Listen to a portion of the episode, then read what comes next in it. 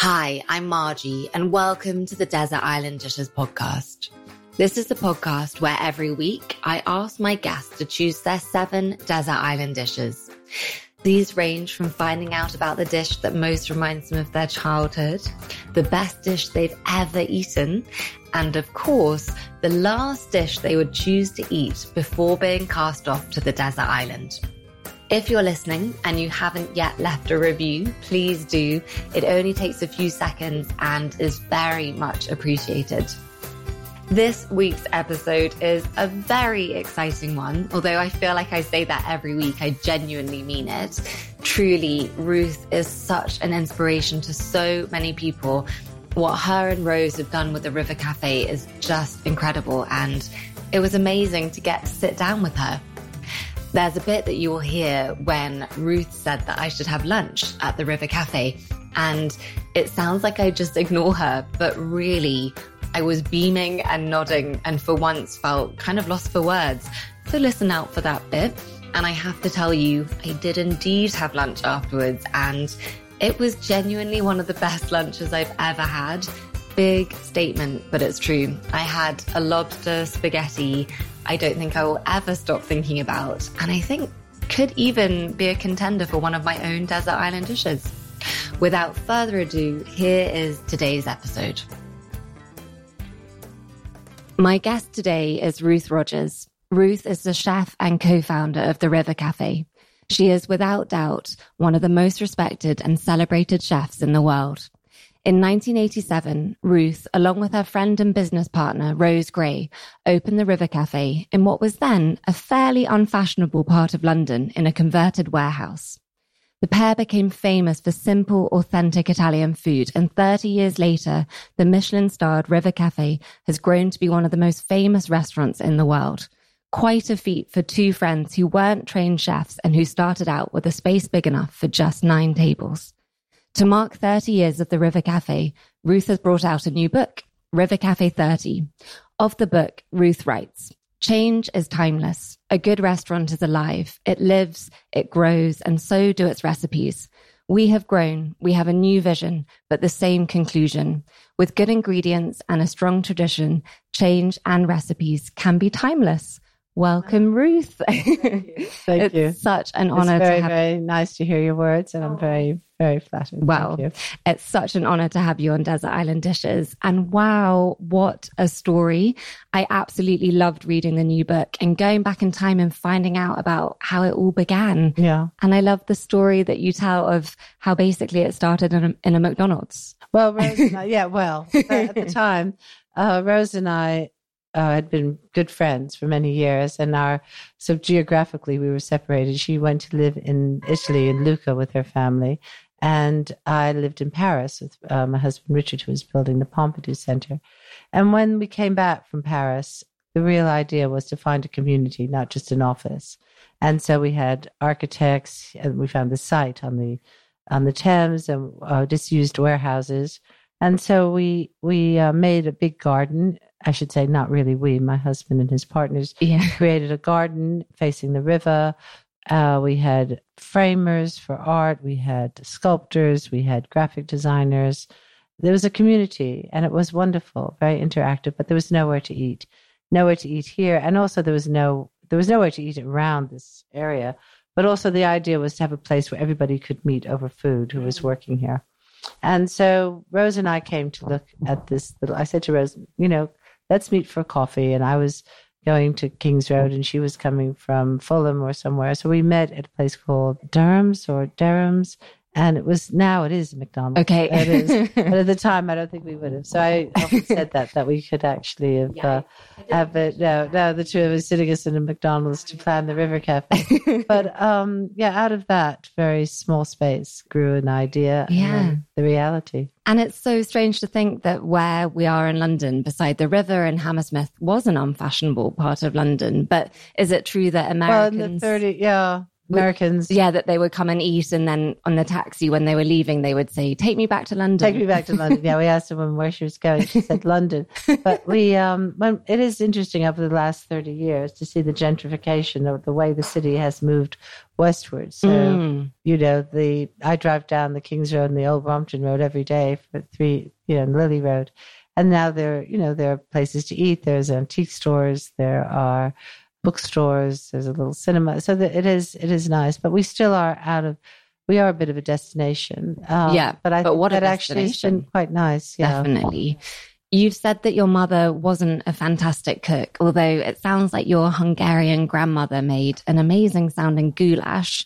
So I thought it might be a good time to talk about the first desert island dish, and that's the dish that most reminds you of your childhood. Well, my my, my grandmother, um, who was a Hungarian immigrant, really came from you know along with a mass exodus to to the United States in probably the early 20th century, about 1908, probably they came. Very much, you know, the Ellis Island immigrant whose name was changed, and they lived on the Lower East Side of New York.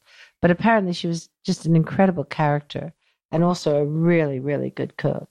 And um, on my memories of her when the when they because we lived in the country about hundred miles north of New York when she came, the house stopped and she would just take over the kitchen and Oh, she made strudel. And famously, she said once when my brother was born, her first grandson, Yeah. um, and she came traveled probably four hours to see him.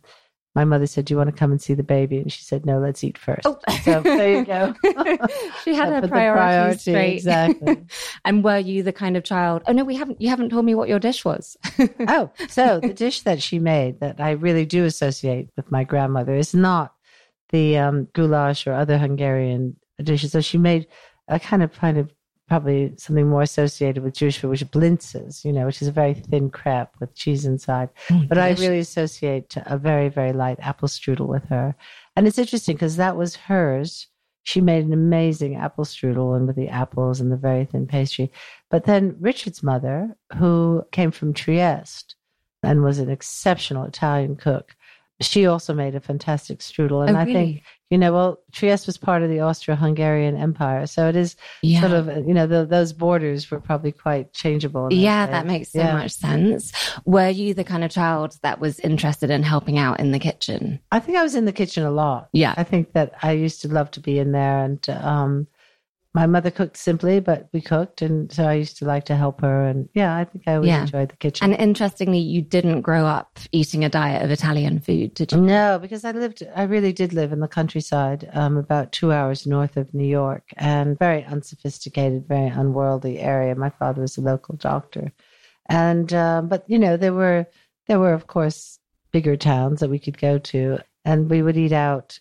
You know, I always noticed the change of patterns of eating that we have so many children just eating in the River Cafe all the time. Oh, really? Whereas for us, it was always a bit of a special occasion. you know, Yeah. and uh, Lucky even children. special- yeah, no, it's amazing. um, and even the special occasion restaurants are pretty simple. But you know, so the food of Italy that came to the United States was mostly Southern Italian, so it's quite yeah. meatball spaghetti type of thing. Yeah. Yeah.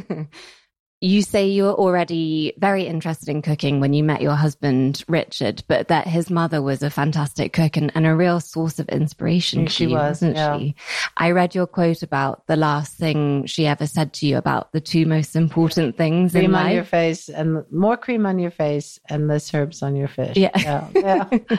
the best advice. right. Yeah. Advice, yeah. She sounds wonderful. She was, yeah. Um, the second desert island dish is the first dish that you learnt to cook. Well, I was thinking about that because you know I grew up in the country, and there was it was it was pretty simple there that you ate the food that they sold in the market type of thing. But there was always a summer market, and I always remember one of the first things really loving was um, corn on the cob. And I think when we talk about seasonality, you know, we used to buy the corn if we were having it for lunch, we'd buy it in the morning. If we were having it for dinner, we'd buy it in the afternoon. So it's just picked, and um, something as simple as that. And I think that I think my my mother loved risotto, and so even though she was not a very sophisticated cook, we did have wonderful risottos at home. I would say one of the first things I learned to cook was probably a mushroom risotto. Ooh. Probably quite simple, probably with just the mushrooms that we had. though she would go to New York, I think, and buy some dried mushrooms, some porcini, and keep them, and we Yeah. put them in. So it was very good. This was definitely a mistake Yeah. recording this at lunchtime. oh, you're hungry. Going to do, you're going to go and have some lunch. You must come to the River Cafe. You have to eat. Um, you say yourself that when starting the River Cafe, you had very little experience, but a lot of ambition. And when you were 16, you worked as a waitress in a restaurant. But beyond that, you hadn't worked in a Not restaurant, at all. had you? No, no. The first restaurant I really worked in was my own. So it was a kind of, I bet we were so small, you know, we were tiny. And I have to give a lot of credit to Rose because she was just so confident and so sure we could do it. And at that stage, what was the dream for the River Cafe? Because I read that you say that you had a humble ambition to make the River Cafe the best Italian restaurant in the world. Yeah, but but was that really the dream think- from well, the I think, beginning? you know, ambition, you don't sort of sit down and think about your ambition. No. Your ambition is what you do every day. So the ambition could be to make sure that we had a beautiful space. The ambition could be that we had great people working with us who like people. The ambition could be to uh, always to cook better and better food and have more interesting wines and to learn more about wine. So I think those you don't sit and say, "Oh, we are, you know, we're going to be the best restaurant Yeah. in the world." But I think sometimes I say that because people always focus on the fact that it was a staff canteen. So maybe that's all we wanted to be. okay, But that was more to do with the restrictions than Yeah. what we wanted to do. and having no experience of running a restaurant when you told people that that's what you were going to do were people around were a little you shocked. All Yeah. my friends were really, really. Okay, They think you're a yeah, bit crazy. Is really, yeah. yeah. but you showed they did it. We did it. Yeah. The third desert island dish what is the best dish you've ever eaten Oh, that's so difficult. I mean, it really, really is difficult. I think that if I can cheat and say the, I mean, there are many best dishes, and it also doesn't. It. I was thinking about that. It depends on your mood. You can be skiing all day and be absolutely freezing, and then you know go into a little hut on the mountains and have polenta with butter and parmesan, and it's the best dish you've ever eaten. Absolutely. You, know, you can be um, hot somewhere and have a piece of watermelon and it's cold and juicy. It's the best dish you've ever eaten. But I think I, I've I've felt it in so many ways with so many foods. But I would say there's a little there's a little place in um, Liguria called it's right near Portofino. It's called, called uh, San Fruttuoso. It's a monastery, and on this monastery beach, there's a beach. You have to can only get to it by boat or hiking over the mountain in Portofino. And there's a little place called um, Da Laura, and it's changed now. So this is sort of 20 years ago. Okay. They've grown. They've. It's still very, very delicious and very sweet. But literally, there's a woman with a pot of boiling water and her son, and you know tables that were fold away on the beach, and they would they would make this lasagnetti al pesto, which was the thinnest, thinnest sheets of pasta that you could see your hand through Wow. easily, and how many lines were on your fingers. And then you just um, cook them and you layer them on the plate of pesto. So you put a sheet of pasta, then you put the pesto, then you put the pasta. And for me, you know, taking that boat trip to this kind of workers' beach, it's not fancy at all. You kind of trip over bodies lying on the beach, and you kind of finally get to this little shack. And to have that is uh, one of the great joys in life. Wow, that sounds amazing. I think it's really inspiring that this is something that you and Rose embarked upon in your late 30s when you both had lots of children. And you say at the time that you were scarily confident. Do you think that's the kind of confidence that can only come with age? Well, I think we were. I think it. It. I think it's a really good question because I definitely think that the fact that we were both older, that we both had children. Not that I think you need to work with a partner and have children. Yeah. But it had been part of our experience, a shared experience, um, and that because we were older, I think we were very collaborative and not competitive. You know, with Okay. each other too. You know, I mean, I, you could be young in that way, but we Of were course. both we were we'd kind of been there done that with many things with um with our children and the crises with living in foreign countries with you know different kind of jobs Ro- rose had worked as a, a she sold wooden stoves and she had made paper lampshades and i'd worked as a graphic designer so we, i think we'd been through a lot of different things and um there was a very very good understanding between us as well. You know, if one of us had to go home because it's usually me because my children were my youngest child was three. Okay. And her youngest one was probably fourteen or twelve. So there was a difference.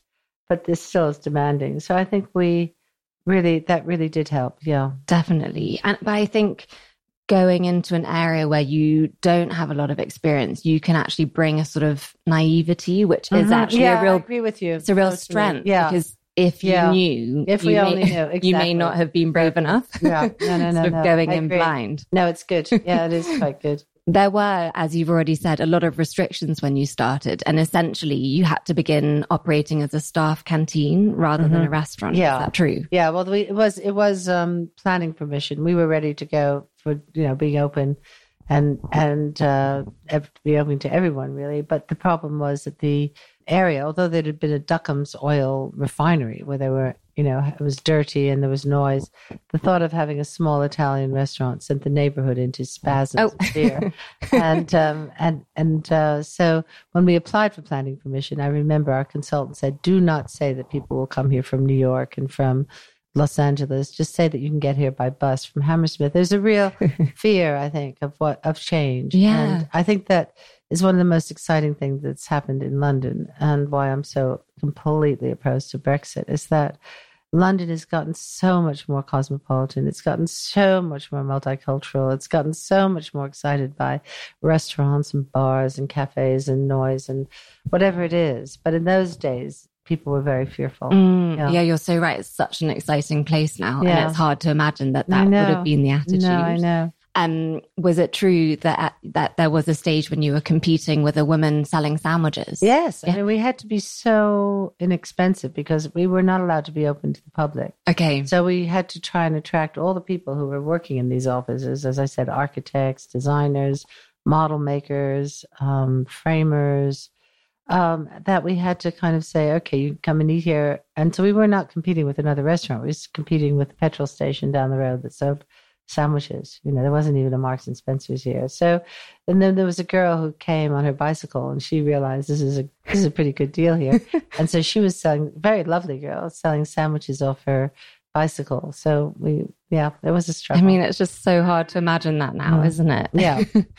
I think people will take comfort in the fact that it wasn't an overnight success. Hmm. I think it was four years before Yes, you started yes. making money. yes. And I think that's really important part of the story because I think we live in a time where overnight success is sort of aspired to. And when it doesn't happen, Yeah. it's really easy Yeah. to feel discouraged. Yeah. I think people will take comfort in that part of No, the I story. think that you know and people leave to set up a restaurant here, sometimes my young chefs say, "Well, I'm going to go," and I go, "I wish them well," uh, but I sometimes also say, "Be careful what you wish for," because you know you come here and all you can do all day is cook, whereas you, you know, I'm you know, doing paying the rent or looking at Yeah. accounts. So anyway, but it's it's good for people to start their own restaurants, but it is um it does take time. Yeah, Yeah, well, definitely. unless you're an overnight success. well, yeah. But I mean, is I don't such a such thing? a thing. I don't, think know. so. I think everyone's struggling. Yeah.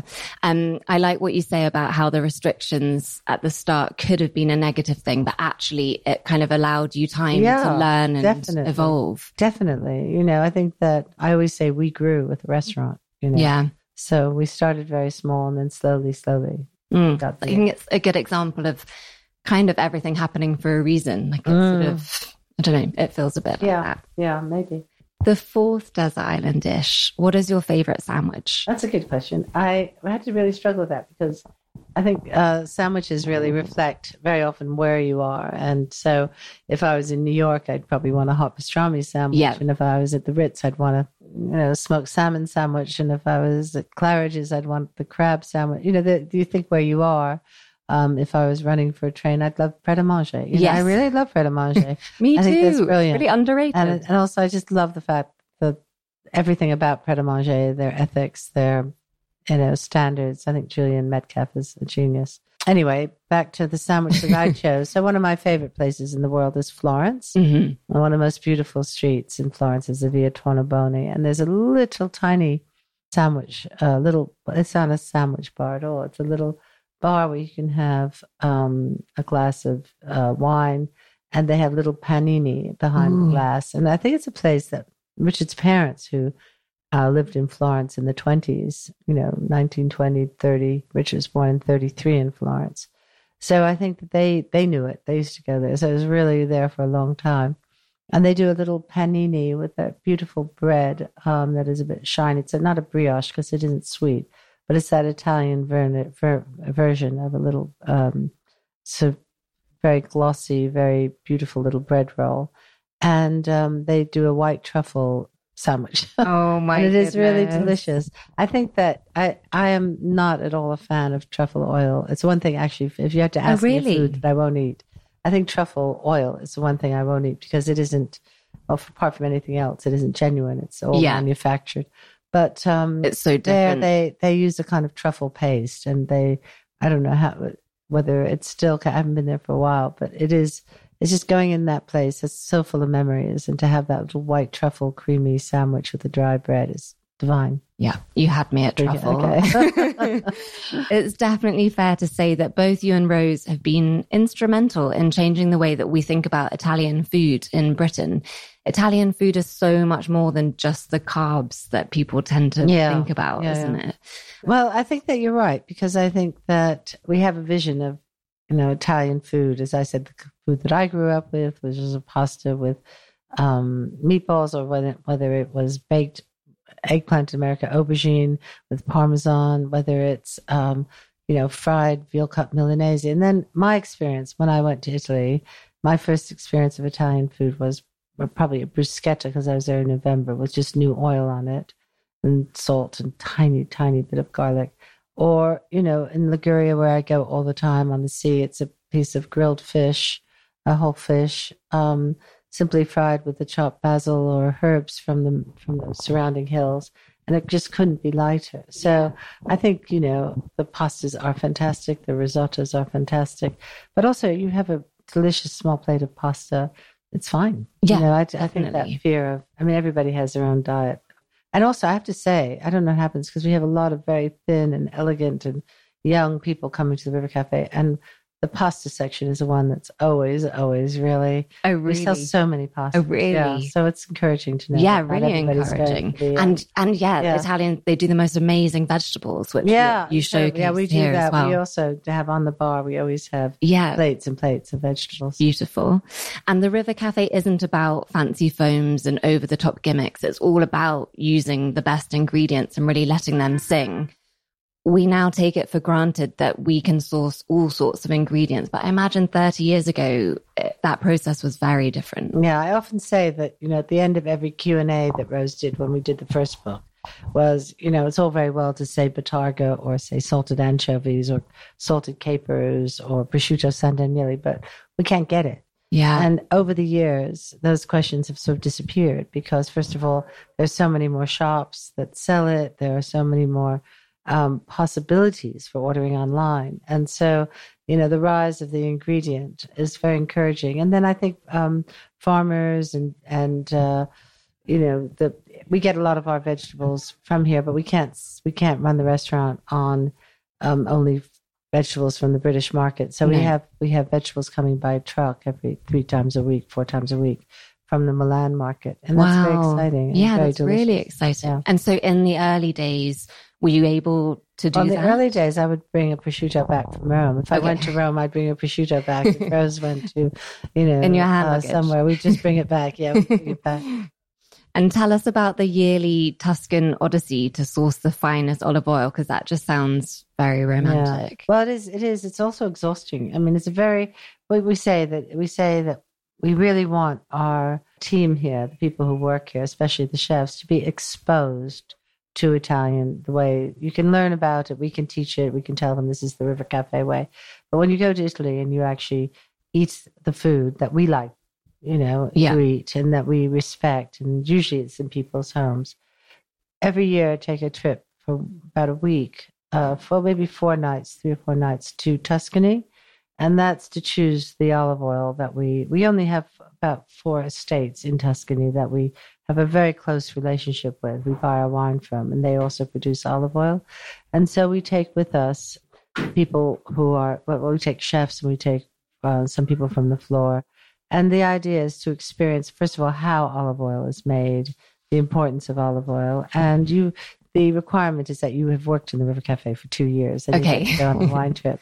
And then for the people who've done that and, and learned about the oil and the wine and from Tuscany and the area around Florence, particularly, we then take the other group to Piemonte, and so then they'll they'll they'll learn about the, that's much more wine based. Okay, and they learn about the wines from Piemonte, and um, if they're lucky, there might be a few truffles around, so they'll go to Alba. And the idea is again to expose them. And then after that, once you've been to Tuscany and Piemonte, um, we took a group of six people to uh, Venice, and then um, you know we Vashti and Charles and I went to New York, and even you know it's just so important to to, to just be exposed to what other chefs, what other Yeah. restaurants, what other cities are doing. Um, sometimes in the restaurant world, sometimes in the Italian experience. It's uh, It- something it- we, we eating really is so important, isn't Yeah. it? Like to be a and good because yeah, chef, it's Yeah. you have to You have to experience everyone else's. and talk. You know, we Yeah, we but it is um it is an they're, they're remarkable trips but they are you know everybody comes back quite tired because you get up very early and they're quite rigorous you know Yeah. you have to get up early you have to drive two hours you have to taste six different olive oils and you have to taste some wine and it's it's a kind of then you get back in the car and then you drive for another two hours and then you have lunch but it's great it's really great and I think olive oil is one of those things that if people are just buying that olive oil from the supermarket, Yeah. they're sort of not aware of how different yeah olive oils can be. Well, you can even, you know, look at the when we choose the olive oil on the big vats. It'll say this olive oil was pressed on October first, and this one was pressed on October eighth, and this one was pressed. You know, they have dates on them, or maybe even less than a week apart. And so, um, it is. It's a it's a world of discovery. Olive oil. and It's Mm. very important. We we consider it as important as salt or pepper. well, yeah, and it's it's the basis important. of so Yeah. many dishes, isn't Yeah. it? and also how to use it not to use it not to drown everything in olive oil not to pour too much over it to be judicious with Yeah, how you cook with oil Um, but I love what you say about how when you go to another country, actually to experience the best food, you've got to go to people's houses, haven't you? yeah for me that's the best invitation is Yeah. to be able to eat in someone's house A good Definitely. you know good house Yeah, good. uh, the fifth desert island dish is the dish that you eat the most often. that was really hard that was quite tricky because i would say that i would it depends on first of all it depends on the season Yes. So when it's puntarelle season, I probably have puntarelle every single day. And there's also the reason I love cooking seasonally is that there is that feeling I can eat it every day because in about a month it's going to be gone. That's so next year. true, So yeah. it's kind of like seeing a friend who's visiting from a foreign city. You just want to get the most you can before they leave. That's such And a nice way of thinking of it. Yeah, and so then you look forward to the next. Yeah, then you know, and also you know that it's all when the puntarelle goes, then we're going to have something else, and then when the asparagus goes, we have melons, and when the melons go, we have cherries, and when the cherries go, so that seasonal thing really would depend, I suppose. But I always say, and I, I haven't used it. I could. We were laughing yesterday because basically I could have answered each one of these questions by saying pasta with tomato sauce. Oh, really? Yeah. so That sounds I like my dream that. as well. I might not be able to classify it as a sandwich, but it was uh, Well- certainly the best dish I've ever. First dish I learned. I could say everything, but it is something that I'm often teased about. But I think that I find comfort in the fact that if you do ask many, many, many Italians what their favorite pasta sauce is, it is cooked tomato. We have all these amazing sauces with, you know, different ingredients and many ingredients and vegetables and rabbit, or we do fish pastas, we do every you know everything. But then when you have a really delicious slow cooked tomato sauce, it's just divine. It's so Yeah. good. What, Yeah. what, like, do you have a secret to making Well, I think the secret is to really first use good tomatoes. Yeah. And so, but they don't have to be raw tomatoes in season. You know, they do these wonderful jars. You want to try and avoid the tins that have that thick tomato juice. yeah. If you can't, then you just drain them and then you, you know, we cut them up in the in the colander to get all the liquid out as possible. And then I use I don't I don't cut the garlic up into little pieces anymore. I like having sort of whole cloves of garlic which Okay. I brown. And um you know, it's very nice to make it in the summer when you have the basil, but you can have it in the winter without basil. To slow cook it, very, you know, to very, very slow cook it and put more salt in than you think because salt is really important with tomatoes. It's almost Yes. like you can't have too much salt. Yeah. And about it. And then to add the pasta to the sauce rather than the sauce to the pasta. Yes, that is an excellent tip. There you go. Let's talk a bit about the menu because the menu changes twice a day. Yes. And you've always done that, haven't you? we always have from day one. Yeah. Yeah. And I think people are really interested in the process of how you actually go about creating the menu. Like, what does that look like? And, and is it one of your favorite things to do? It is. It is because it's, um, I don't know, you come in, it's sort of with a blank piece of paper, although you have recipes in your head and you have a kind of, I often call in the morning. It's very similar to how you cook at home. You Yeah. know, I always say you go in the fridge, you see what's there, you think, well, maybe I can go shopping. What should I buy? And then you look in the cupboard and what's left over. You know, that that's the kind of way we all think. And so the restaurant really is on that scale, of course, times 200 Yeah. but um, I think that it I, when you come in the morning, I always like to kind of call the night before, very early in the morning, and see that because we have a hub, which is our our book, our diary, that Yeah. will say the chef of the night before will tell you what what's been ordered, what fish has been ordered, what vegetables, what meat, um, and what is left over in the fridge. So they didn't they didn't save the fish sauce, but there is some tomato sauce in there. They didn't they threw away the something else, but they saved something else. So you find out what's you know there because we don't want wastage. But then again, we don't. We're very very careful about. Um, we're not like we don't make pates out of leftover meat. Know, No. we're very very careful. So um, I have a kind of sense as I'm driving here, of thinking about what I would like to eat for lunch, what the weather is like, how many people we have coming, what my team is like, because we don't have, again, in the kitchen, people just their job changes every day. Okay. Oh, you don't have like a set. we don't have a chef. sauce. No, we don't have a sous chef Yeah. or even a pastry chef or as a. So basically, when they come in, they they're not really sure what they will be doing. Okay. That's And- so fun. But I, I really think about it. Of course, you know, you're not going to ask, ask a chef who's just started yeah. to make um, They're on a risotto. You know, exactly. So so everybody works according to their ability. That's so fun. So it's a really creative challenge Yeah, every and, day. and, and sometimes you get absolutely paralyzed and you can't think what to put with the lamb plate. So I'll call. You know, it's a collaborative. Cooking is very collaborative anyway. Definitely. And are there any things that if they weren't on the menu, people would get very cross? Yeah, Yeah. yeah, definitely. Well- They'd get oh, well working backwards. They would get very cross if there was no nemesis. Oh, the, the Yeah, chocolate very cake. cross. Yeah. They'd be cross if there was no. um I think squid, Uh, but very often we don't. They they just have to get cross because Oh, right. you know we're depending on the fishing. Yeah, that's so sometimes true. there's no squid, and then it's like I quite like it when there's no squid because everybody orders the squid. You know, we do it grilled with chili and rocket. We score it and have it with fresh chili sauce, and every, it's very very popular. So That isn't that um, amazing that mm. that's that's been on the menu since the yeah, beginning. it's almost day people- Yeah, no, it's it's a very clean way to start your meal. Yeah. And the new book. It's so beautiful. Oh, and it's, thank you. it- it's a real mix of classic River Cafe recipes with new additions. It must have been a really lovely thing to put together. It was really. It was one of the great um, experiences because we were actually um, encouraged by our publisher to do it. Oh, really? Yeah, it was nice. So we didn't have to go and sort of pitch it. They came to us and said, "Why, don't you know, we do a book to celebrate 30 years."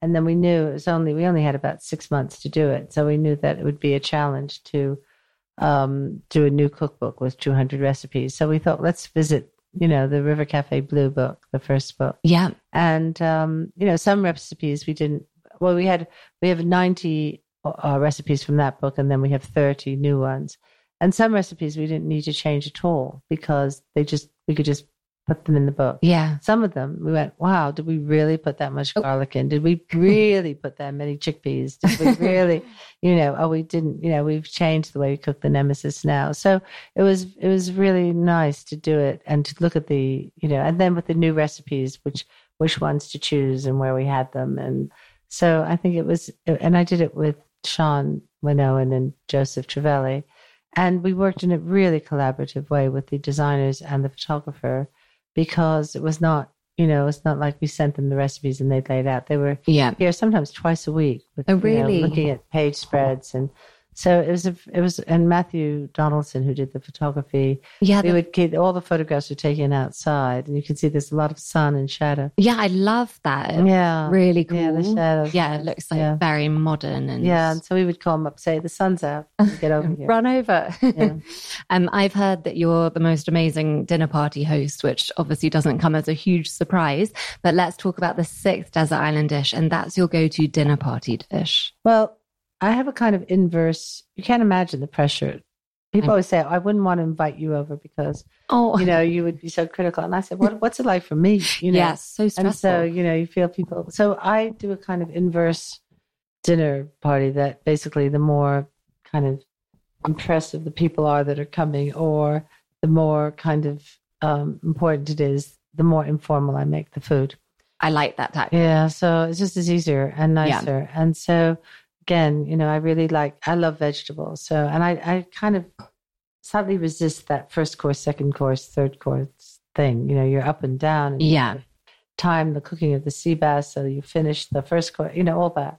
And so um so I've given a few this, you know, I don't first of all, I have to say that mostly we come here with friends because Well, I just yeah, why love- wouldn't you? it is kind of like my home and and it is it's just so nice. It's just so nice to sit here. And i love restaurants the drama and all that. But sometimes you do want to have people at home and you do want to have those kind of conversations that you can have.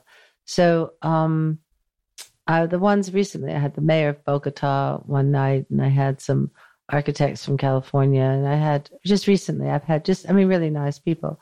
And um pasta pasta and then vegetables. So, but the vegetables, so you you know, we do a pasta, and then can be tagliarini with with slow cooked tomato. It can be rotolo. Do you know that, that I put that down because I have made that the last I think three times because it's a bit step up from the nobody can really understand how you make it. Or Yeah. what it is in it. And it is actually quite simple because you roll out a sheet of pasta and then you make this mixture of ricotta and spinach and nutmeg and parmesan Yeah. and um, but it just it is kind of very dramatic to have this rotolo on the plate. And then after that, we have art. We had I think we had artichokes, we had fresh borlotti beans, we had some zucchini. We had. It's nice to make the vegetables in different ways to to roast some of them, to boil some of them, and to slow cook some of them. And then I do you know put a bit of mozzarella and prosciutto, and then we have caramel ice cream, and that's Oh, kind of it. Oh my And it goodness, just that it makes amazing. it quite relaxed to do to do it that way. I think. It's Yeah. nice. I mean, I think for most people listening, that will not sound that Yeah. relaxed, mm. but it sounds Also, I have to absolutely say, I'm delicious. incredibly privileged because I, you know, can say, "Can you make me rotolo in the restaurant?" or "Can we, you know, can we do something at home?" So yeah, the dream. people always say to me, "It must be so difficult, you know, cooking for 120 people." And I go, "What's really hard is cooking for eight. You know, the pressure on people to to to kind of work all day, come home, shop, Yeah. dinner party. yeah, it's Look, true. This is exhausting. It's a know, lot, it's isn't really it? a lot. Yeah. More than just the delicious food you create, the River Cafe has a real reputation for the kind of place where people actually look forward to going to work. Do you think that culture is an important part of why the River Cafe has been so successful? I'd like to think so. I mean, I think it's crucial, and I think it's a responsibility of everybody who has um has has people work for them. That Yeah. you make sure that they're paid well, they're fed well, their their hours aren't so long that they can um, feel happy. And then I have to say, it's good for business. You know, Yeah. if they're happy, if you go into a restaurant where you think people are, you know, the staff, the waiters make you feel intimidated, or they're rude, or they're grumpy, or they're exhausted, you probably they haven't you know, they're be, they're not working in a good environment. Yeah. I mean, they may just be that kind of person. You never know. But generally, I'm really proud of the way that the team here works together. And um, Definitely. and is yeah. that part of having the open plan kitchen? It's sort of possibly, yeah, I think that it's really good that we don't have a kitchen in the basement. Yeah. you know, and that we also don't have that dynamic between front of house kitchen. That the fact that the waiters come in the morning and help prep the food, they're in the kitchen so they'd see the demands of the chef. yeah, that's so it's good. all, it all makes it, I think, better. Yeah, and it makes so much sense. The final desert island dish is the last dish you would choose to eat before being cast off to the desert island. Oh, well, I definitely chose a chocolate nemesis. Oh, really? Yeah. I was like- good. Yeah, I was good thinking about that. I see if I was sitting on a desert island, I think I'd like my last experience to have been chocolate. Yeah, I and chocolate. Add that we're not going to bother with a slice. We're just going to have the whole, the whole cake. thing. Why yeah. not? Yeah. You're allowed to take with you one luxury item that can be anything you like. Yeah, I was trying to think. I haven't. I must say, I haven't really thought about that one. I thought about olive oil, if that's an item. I Yeah, thought that would be a good one. Yeah, would that be a good one? Have that with your Yeah, fish. Okay. Yeah. And you're also allowed to take with you one cookery book that you don't necessarily have to use on the island, but it's your most treasured cookery. Oh well, of course, I would like to take my own, but that's I would probably have those in my head. yes. I would probably take Marcella Hazan, the first book. Oh, yeah, the classic, because she really taught me how to cook. Brilliant option. Thank, Thank you, you so much. much for letting us hear your desert island dishes. How incredible is Ruth? It's such an inspiring story and it was just amazing to meet her. Don't forget to go to the website www.desertislanddishes.co for the full list of episodes plus the recipes I've created inspired by each episode. And come and say hi on Instagram and Twitter, but mainly Instagram at Made by Margie. And other than that, thank you so much for listening. See you next week.